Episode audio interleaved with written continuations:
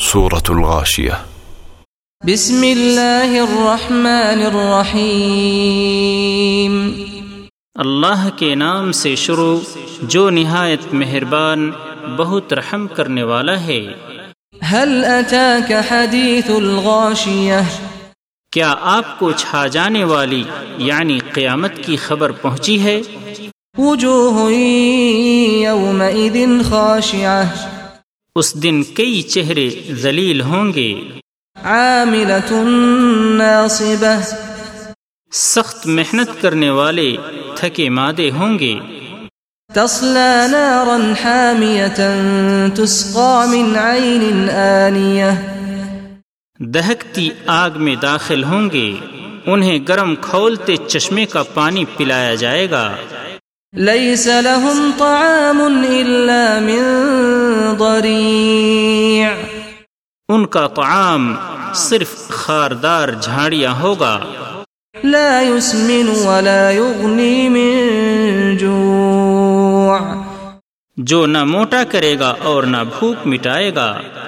وجوه يومئذ ناعمة لسعيها راضية في جنة عالية اس دن کئی چہرے تر و تازہ ہوں گے اپنی کوشش پر خوش ہوں گے بہشت بری میں ہوں گے۔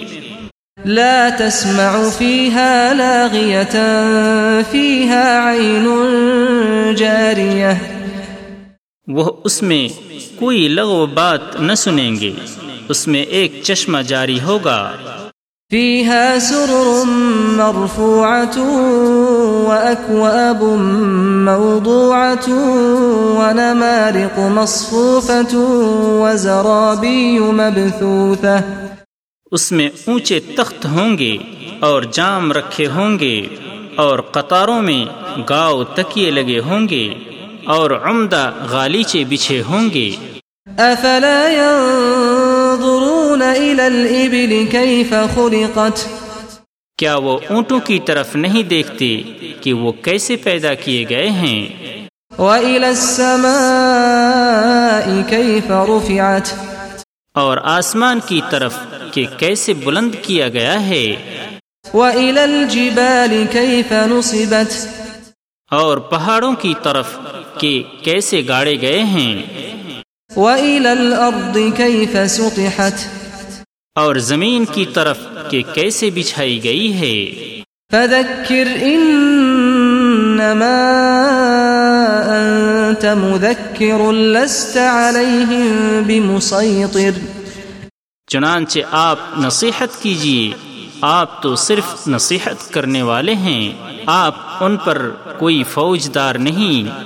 إلا من تولى وكفر۔ مگر جس نے منہ موڑا اور کفر کیا۔